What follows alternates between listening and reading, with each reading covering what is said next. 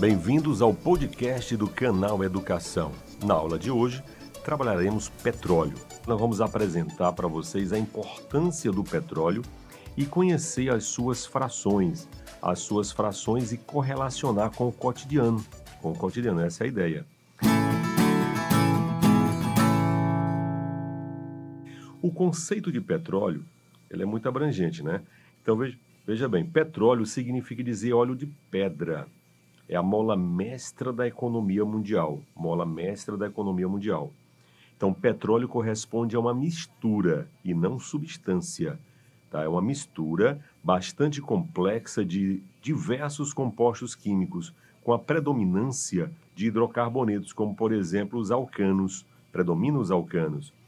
Os alcanos, que é a composição básica, por exemplo, da gasolina. Petróleo é insolúvel em água. Insolúvel por quê? Porque o petróleo, por ser um hidrocarboneto, o petróleo ele é apolar e a água é polar. Então são polaridades diferentes, não, não se misturam, não se misturam.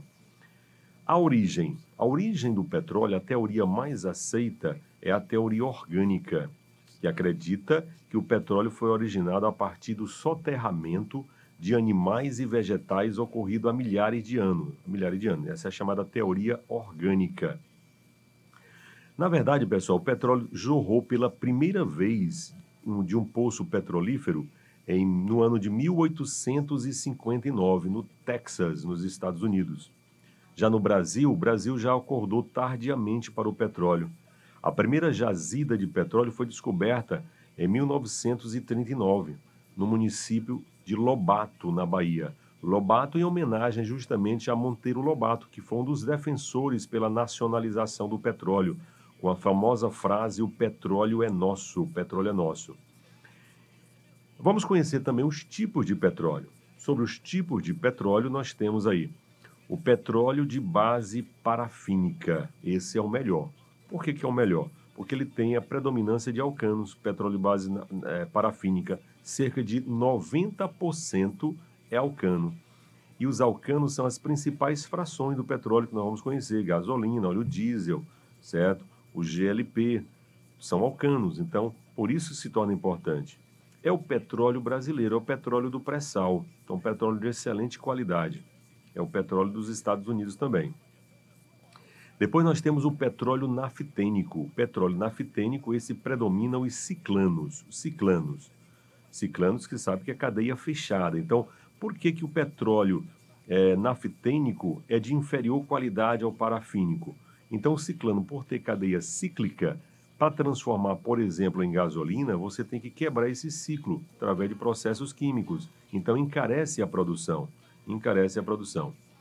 É o petróleo russo, é o petróleo da Sibéria.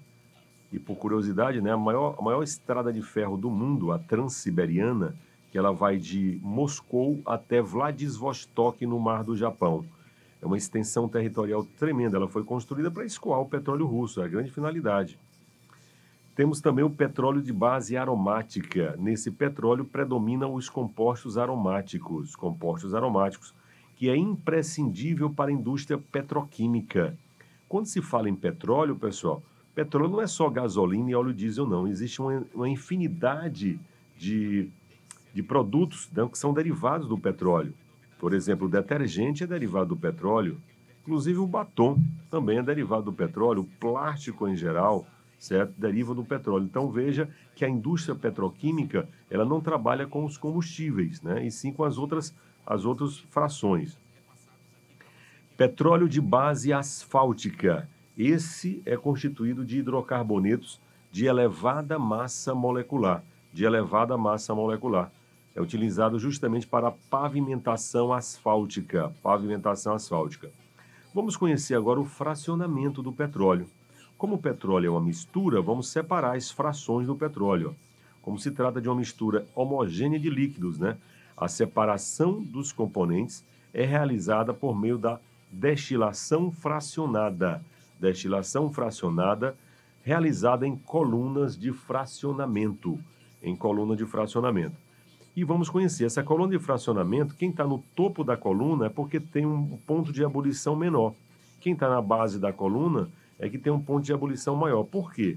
Porque quanto maior for a massa molecular, quanto maior for a massa molecular, maior vai ser a temperatura de ebulição. Então, na destilação, sai primeiro, o destilado que sai primeiro são os de menores pontos de ebulição. Como, por exemplo, aí temos o gás natural. Gás natural é a mistura de metano e etano. O gás natural existe até no próprio poço de petróleo. Quando faz a prospecção de um, de um poço petrolífero, o petróleo jorra. Por quê? Porque a influência dos gases, a pressão interna que esses gases fazem, metano e etano. E metano e etano é utilizado como combustível. Depois nós temos o GLP, que significa gás liquefeito do petróleo. É o gás de cozinha. O gás de cozinha é uma mistura de gás propano com gás butano, gás de cozinha, GLP. Depois vem o éter de petróleo, utilizado na indústria química como solvente. Benzina e nafta também na utilização de, de solventes para a indústria química, também de tintas, né? É, aí vem a principal fração do petróleo, que é a gasolina. Nós vamos falar mais sobre a gasolina.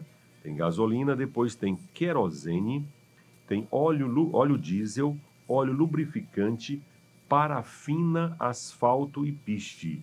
Parafina, asfalto e piste. Na, na, nas condições ambientais, na temperatura ambiente, gás natural e GLP são gases à temperatura ambiente. Agora, éter de petróleo, benzina, nafta, gasolina, querosene, óleo diesel e óleo lubrificante é líquido à temperatura ambiente. E parafina, asfalto e piche é sólido à temperatura ambiente.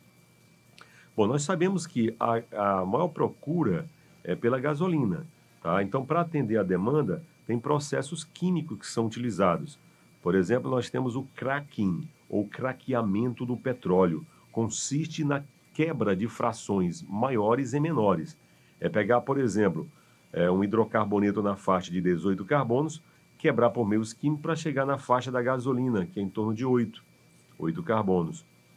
Temos também a reforma catalítica, ou reforming, reformar moléculas. Por exemplo, é um método que para converter, usado para converter hidrocarbonetos de cadeia aberta em hidrocarbonetos aromáticos para atender a indústria petroquímica. Temos também a isomerização, que é a transformação de cadeia normal em cadeia ramificada, porque gasolina boa é gasolina ramificada. E por falar em gasolina, pessoal, nós temos os dois parâmetros. Nós temos, por exemplo, o 2,2,4-trimetilpentano, que é conhecido como isoctano. É uma gasolina de excelente qualidade, eu vou explicar por quê. Já a gasolina rica em N-heptano é de péssima qualidade.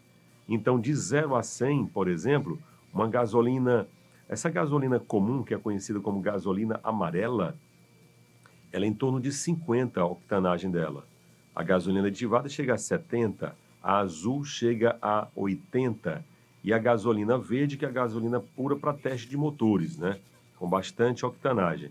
Então, a octanagem, pessoal, o que é a octanagem? É a denominação dada a capacidade que um combustível tem de resistir à compressão. Quanto mais resistir essa compressão, melhor ela vai ser, tá? Então, quando uma gasolina chega no cilindro de combustão de um motor a explosão, se ela chega logo detonando, ela é de péssima qualidade. Porém, aqui, aqui resiste é de excelente qualidade. Beleza? Olha só. Então, você tem o seguinte, pessoal. Você pode melhorar a qualidade do combustível utilizando justamente os antidetonantes. Anti já está dizendo contra a detonação. Contra a detonação. São substâncias adicionadas à gasolina com a finalidade de aumentar a octanagem, porque nós já falamos que quanto maior a octanagem, maior vai ser a resistência à compressão, melhor o combustível. E os principais antidetonantes que nós temos é o chumbo tetraetila, também chamado de tetraetil chumbo. Porém, pessoal, quero fazer uma ressalva aqui. Esse antidetonante ele é proibido no Brasil em vários países. No Brasil foi proibido em 1992. Por quê? Ele melhora muito a gasolina. Porém, pessoal, é terrível para o meio ambiente. Então, por questões ambientais, você imagina só a frota automobilística brasileira lançando chumbo diariamente para a natureza. Porque na combustão da gasolina, a combustão completa libera CO2 mais água, gás carbônico e água. E a combustão incompleta libera é monóxido de carbono e água. E ainda lançando o chumbo para o meio ambiente, certo? O chumbo é metal pesado, pode cair, cai na cadeia biológica, certo? Então, o chumbo tetraetila, ele é um antidetonante da gasolina, porém proibido no Brasil. Hoje no Brasil, muito utilizado é o MTBE, que é a sigla MTBE, é o metiltercibutil-éter. Metiltercibutil-éter. O etanol, ele serve também para limpeza das, das peças internas do motor, né, da combustão. Então você tem aí os antidetonantes. Então quais são os dois parâmetros? É o 2,2,4-trimetilpentano, tá? que é uma cadeia ramificada, porque gasolina boa é gasolina de cadeia carbônica ramificada. Tá? É atribuído valor 100 de octanagem para o, o, N, o isoctano. Agora, o N-heptano é atribuído valor zero de octanagem. Então, uma gasolina que tem octanagem 80 significa dizer que ela tem 80% de isoctano e 20% de N-heptano. Bom, sobre os combustíveis fósseis, temos também os carvões minerais, pessoal. Carvão mineral, como apresenta é, uma alta um alto percentual de carbono é muito utilizado como combustível. Por exemplo, turfa, linito, ule e antracito. Esses são os principais carvões minerais. A turfa é em torno de 60 a 65% de carbono, linito de 65 a 80, ulha de 80 a 90 e o antracito de 90 a 95. Quanto mais antigo for o carvão mineral, maior vai ser o percentual de carbono, maior também vai ser o poder calorífero desse carbono. Mas é muito mais utilizada na, na, na atualidade a ulha.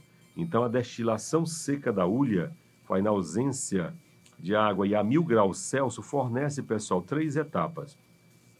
Fornece o gás da ulha, é um gás, uma mistura de vários gases. Tem gás é, hidrogênio, monóxido de carbono e metano. Então, pode-se produzir metano a partir da destilação seca da ulha na fração gasosa. Temos também o águas amoniacais. Não está dizendo tem amônia, amônia tem nitrogênio. Nitrogênio é indispensável para a agricultura, o ciclo do nitrogênio. Então, utilizada para a fabricação de adubo orgânico, adubo orgânico. E temos também o alcatrão da ulha na fração líquida, o alcatrão da ulha, que é utilizado para a indústria petroquímica, a indústria petroquímica, porque ele é rico em compostos aromáticos. Uma das maiores fontes de compostos aromáticos é o alcatrão da ulha. E por fim, temos também o carvão coque. O carvão coque que ele é indispensável para a indústria siderúrgica, forno siderúrgico. Ele serve para aquecer forno siderúrgico, porque ele tem um alto poder calorífero. Carvão coque, um alto poder calorífero. Então, indispensável mesmo para a indústria de base, a indústria de base. Então, pessoal, nós mostramos aí a importância do petróleo como combustível e suas frações e também dos carvões minerais. Quando se fala em carvão vegetal, ele em torno de 40%. Então, todo carvão mineral, ele apresenta um percentual de carbono bem maior do que um carvão vegetal. OK? Então, ficamos hoje por aqui. Fiquem com Deus. Um forte abraço.